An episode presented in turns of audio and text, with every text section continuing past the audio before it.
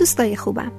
من شیرین ساپور کارشناس مامایی هستم و با 24 رومین قسمت از هفته های بارداری از مجموعه پادکست های یک زن در خدمتتونم. تو این مجموعه پادکست ها در مورد اتفاقاتی که تو چل هفته بارداری برای مادر و جنین میفته صحبت می‌کنیم. مراحل رشد جنین رو بررسی می‌کنیم و باید و نباید های هر هفته رو برای مادر باردار میگیم.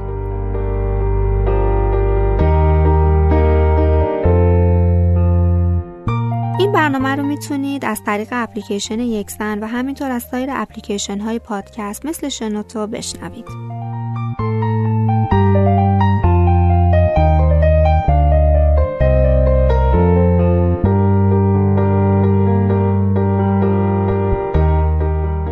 هفته 24 بارداری هستی و به راحتی 6 ماه از بارداری رو پشت سر گذاشتیم.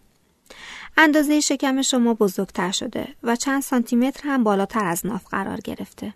تو این هفته حواست به علائم پرکلمسی و زایمان زودرس باشه. از هفته 24 بارداری زایمان زودرس رو جدی بگیر و در صورتی که هر کدوم از علائم رو در خودت دیدی حتما به پزشکت مراجعه کن. ورم زانو یا پا رو خواهی داشت. پس پیاده روی کن و موقع نشستن زانو و پاهاتو حتما حرکت بده. ورم شدید یا غیر متوازن می‌تونه از علائم پرکلمسی باشه.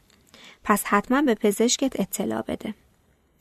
گرفتگی پا می‌تونه از علائم کم شدن آب بدن یا تغذیه نامناسب باشه. حتما مایات زیاد مصرف کن و حواست به تغذیت باشه. چون جنین بزرگتر شده ممکنه کمردردت هم بیشتر بشه و به ستون فقرات و مفاصلت هم فشار بیشتری وارد بشه. ممکنه تو این هفته دچار هموروئید بشی چون فشار روی رگهای ناحیه مقعدی زیاد شده. بهتره که یوبوست رو سعی کنی با تغذیه و ورزش کنترل کنی. افزایش ترشحات واژن یکی از مشکلات این هفته است و ممکنه اونو با مایع آمنیوتیک اشتباه بگیری. ترشحات واژن تو این هفته زیاد میشه. بهتر فرق بین ترشحات طبیعی و ترشحات غیر طبیعی رو بدونی. خط تیره روی شکم به دلایل هورمونی به وجود میاد که بعد از بارداری هم از بین میره. ممکن احساس درد شدیدی تو ناحیه شکم و کمر داشته باشی که شبیه درد قاعدگیه. این دردها و علائم انقباضات رو هم بشناس. این انقباضات ریتمی هستن و بین 10 تا 15 دقیقه ایجاد میشن. اما انقباضات براکستون هیکس منظم نیستن و ممکنه چند ساعت یک بار تکرار بشن. اگه درد هر 10 یا 15 دقیقه تکرار شد حتما به پزشکت مراجعه کن.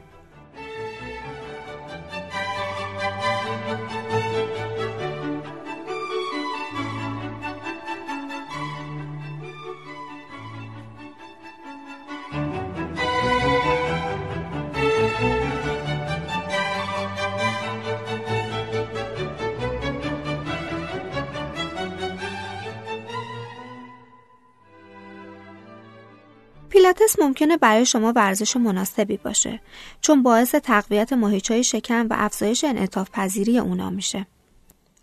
تو هفته 24 بارداری لگدای کوچولوتو بیشتر احساس می‌کنی و حتی اگه یه کس دیگه ای به شکمت دست بزنه ممکنه این حرکت ها رو حس کنه. جنین تو هفته 24 بارداری اندازه یه انار شده. 590 گرم وزن داره و قدش هم بین 25 تا 28 سانتی متره. خب بریم سراغ وضعیت جنین تو این هفته. پوست جنین تو این هفته صورتی رنگه.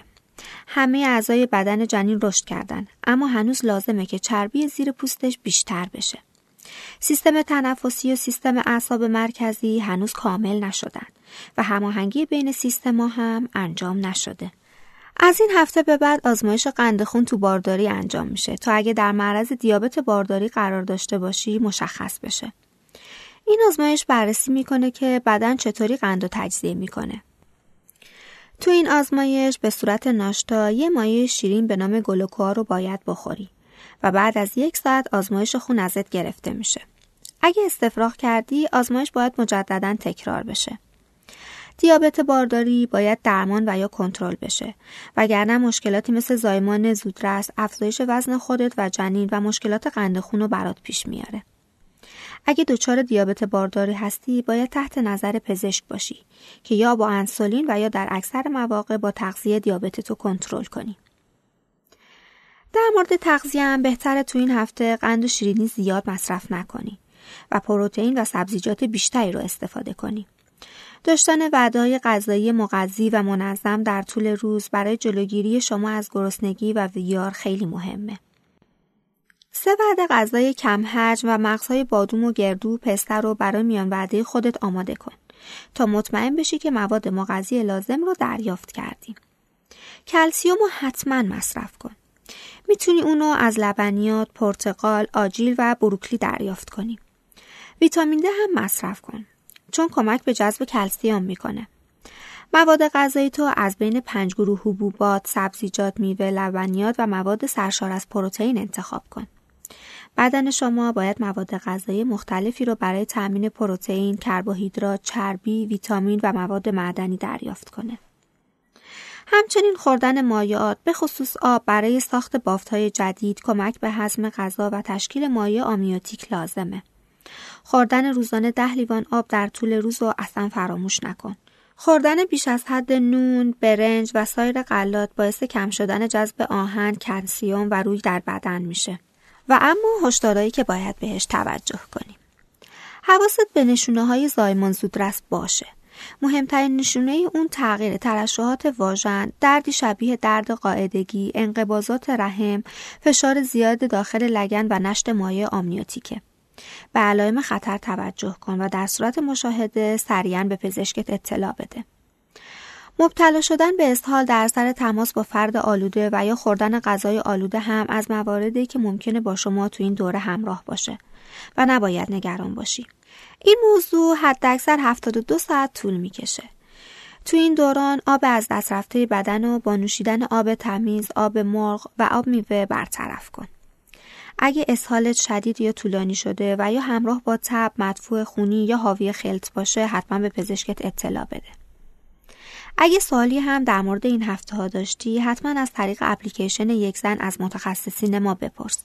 با ما تو پادکست های دیگه هم همراه باشید و به دوستان خودتون و خانم های باردار دیگه هم معرفی کنید. همتون رو تا قسمت بعدی پادکست به خدا میسپارم.